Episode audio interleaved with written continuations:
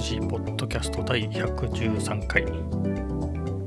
えー、今日は6月11日金曜日ですけれど、えー、まあ、週末ですね。やっと、まあ、やっとってことでもないんですけれど、まあ、いきなり株散歩の話から今日もしますと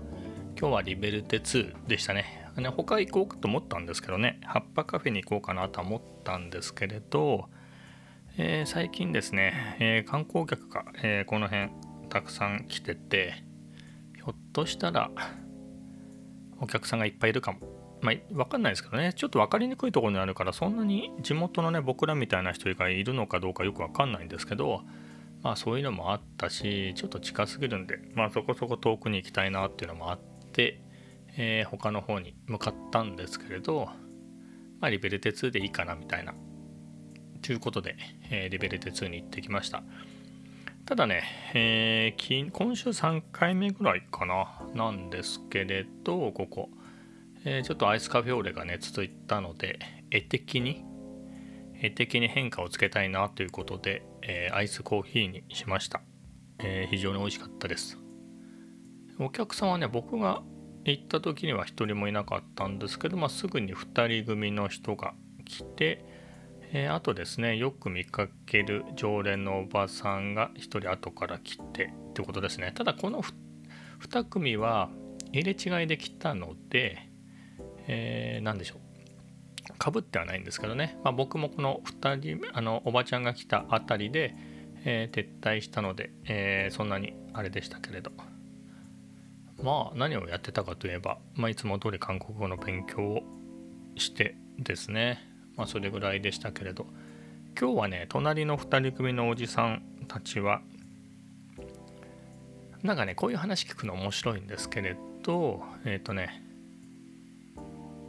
介護施設の人たちみたいでしたね、うん、話の内容的に。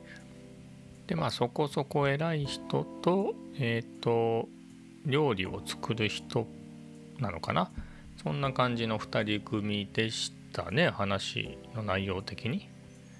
えーとまあ、そこ今いくつか施設を運営してるところで、えー、例えばなんとか、まあ、施設名ね、そこそこのどこどこの施設の調理場がどうだとかこういう話をしてたりとかあそこに、えー、ちょっと棚が欲しいですねみたいな話をしてたり、えー、まあいろんな話をされてたのでまあ何でしょうまあ聞いたからなんだって話でもないんですけれどそういった全然関係ない、えー、業界のね、えー、日常の話が聞けるっていうのもこのローカルローカルじゃなくてもそうかもしれないですけどね。まあ喫茶店の醍醐味かなっていう気がします。確かに昔ねコリドー通りのスタバに行ったよく行ってたんですよね。よく行ってた頃があって10年ぐらい前ですけれどその時にね隣の若い女の人が電話をしてたんですよね席で。まあ別に電話がどうのこうのじゃなくてしててすごく熱くなんだかえなんだっけかな。なんか知り合いなのかな。知り合いの女の人が、えー、早稲田卒の人と結婚して悔しいみたいな話をしてて、えー、そんな感じの話をしてたなそういえばみたいな感じで。まあね銀座あたりだとあんまりねローカルの介護施設の話とかえっ、ー、と昨日なんかだとね、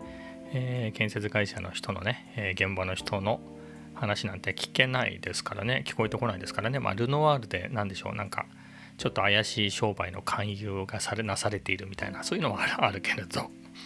ね、そういうのじゃないので、えー、非常に面白いですねこういうのが。別に知ってどうなるっていうようなね得するような情報では全くないんですけれどうんなんかね僕この辺はね20年近く住んでるんですけれどもうほとんどねあんまり交流ってしてなくてまあね平日は出勤ねオフィス銀座だし前は、まあ、空手バンバンやってる頃で言うと、まあ、土曜日もねもう空手に行ってたんし、えー、空手をやってその空手を休んでいた時期は写真を撮りにね週末も、えー、出かけて銀座とか、えー、あっちの方うろうろしてたのでそういう意味ではねあんまり地元を知らなかったなっていうのがあるんで、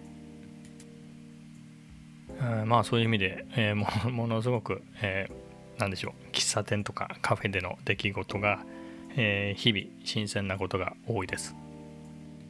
えー、で次の話題で言うとジョギングですね。もう最近のルーチンといえばね、えー、カフェ散歩と、え、夜のね、え、ジョギング？夜っていうか、まあ、日が暮れてからのジョギングなんですけれど、え今日も走ってきて、うん。まあ、足は重かったですけれど、まあ、2キロ走って、えあとはねあちこちブラブラブラブラ、え歩いてましたまた。でまあ最近は1万4000とか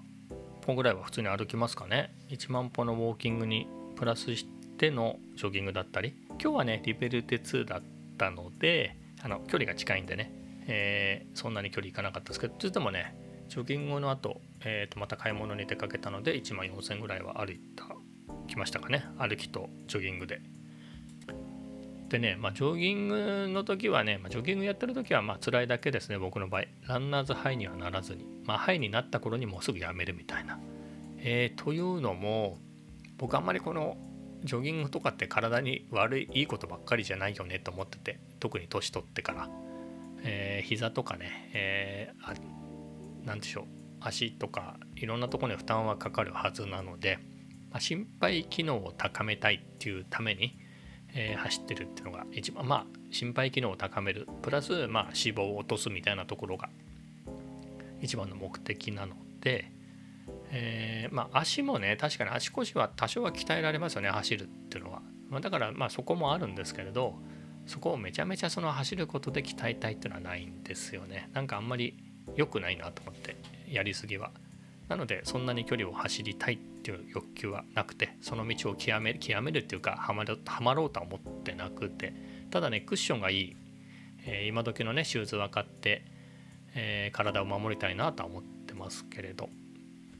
でまあ走った後ですねまあブラブラブラブラ。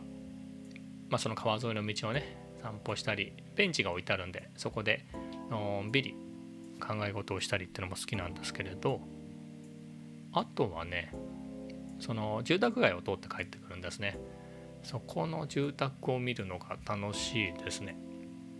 なんつうんだろうな。まあデザインのね素敵なお家なんかもあったりしてあそれをパッと見るのも楽しいんですけどまあそうじゃなくてもね家っていうのは見ててなんだろうな。うん、僕が家が欲しいかっつったら、まあ、別に欲しくはないんですけれど例えばね子供が小さいうちとかだったらえーと、一戸建ての家でね庭があってそこで、えー、ドタバタしてもそんなにね、えー、隣近所に迷惑がかからずに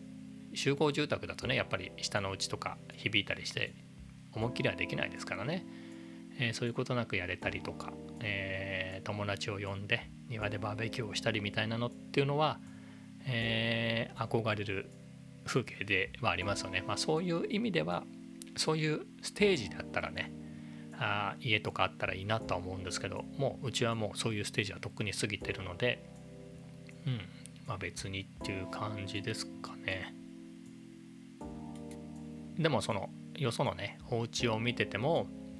なんとなくほら新しめの家だったらやっぱり近所の人見ててもねやっぱり子供が小さいとかそんなぐらいのね子供が2人目生まれたんでそろそろみたいな感じで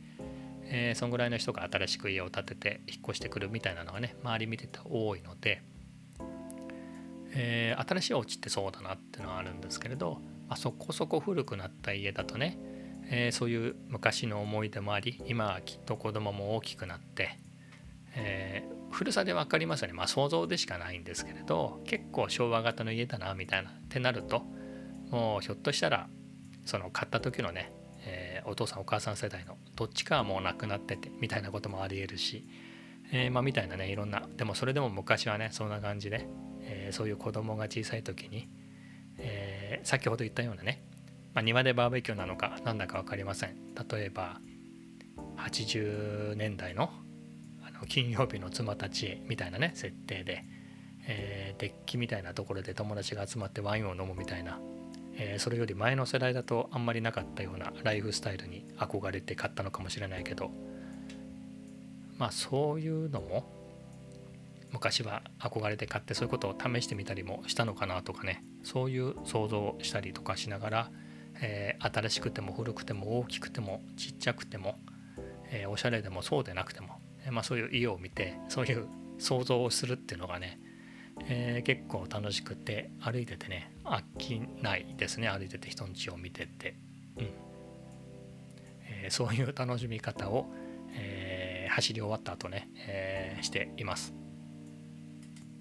えー、次の話題で言うと、あのね、ネットフリックスで映画を見ました。え、ー、と、サッタデーナイトフィーバー。あの、ジョン・トラボルタが主演のやつですね。ディスコブームの火付け役なのか、えー、みたいな扱いで、実際にディスコブームが先なのか、映画映画が先なのか分かんないですけれど、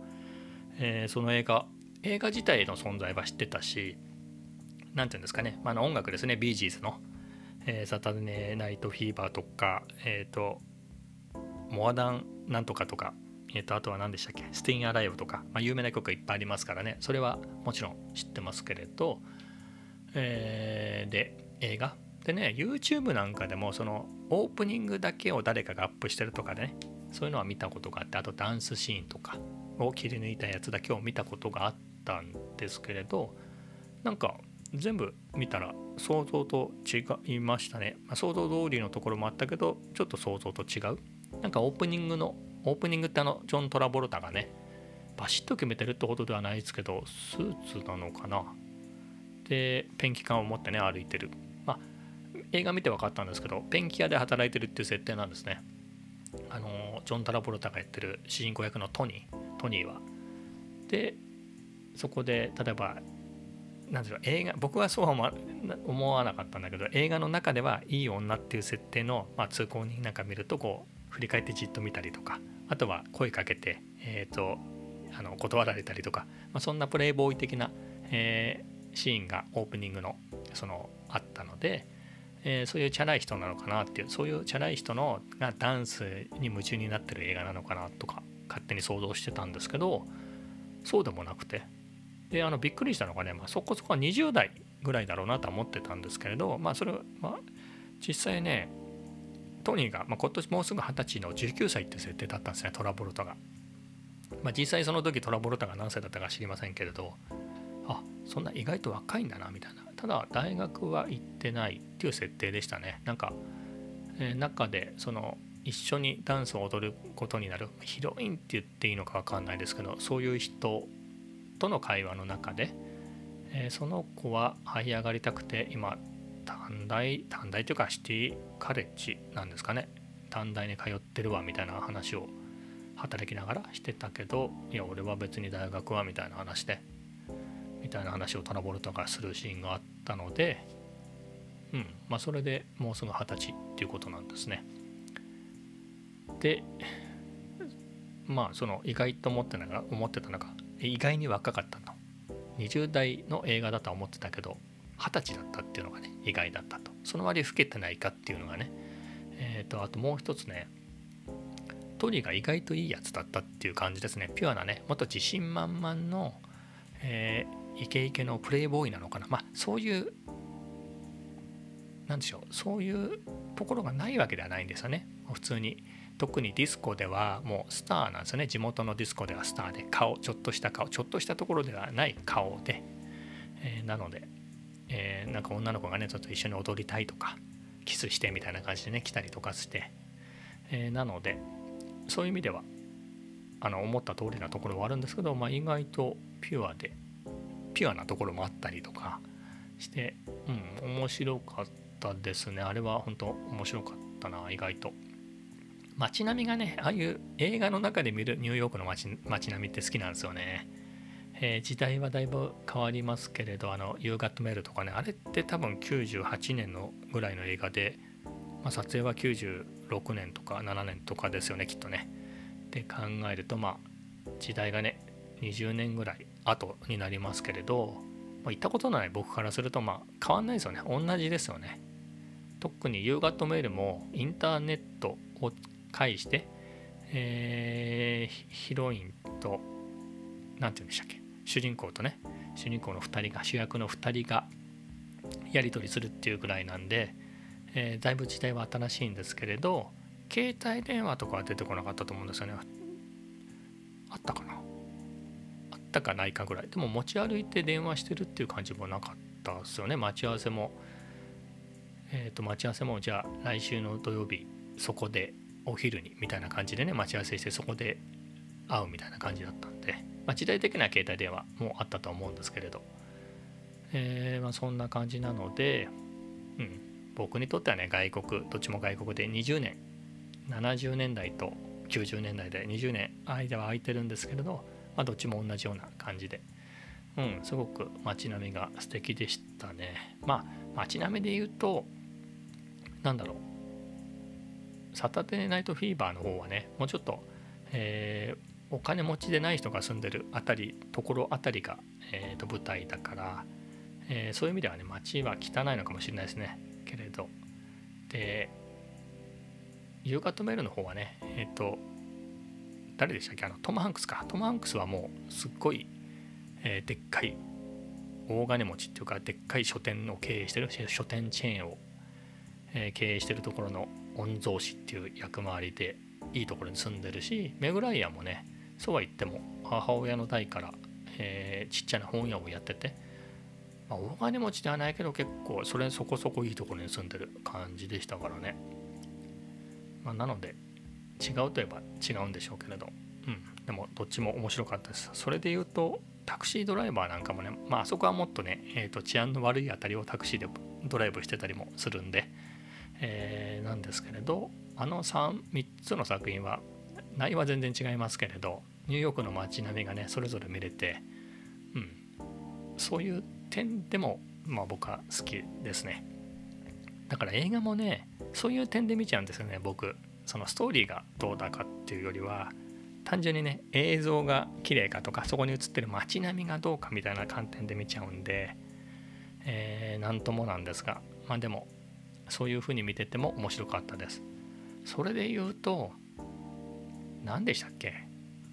アルパチーノが出てたやつ。なんだ？ギャング映画みたいな。スカーフェイスか。あれも面白かったですね。まあ大金持ちに這い上がってくんで大金持ちになってくんですけれど。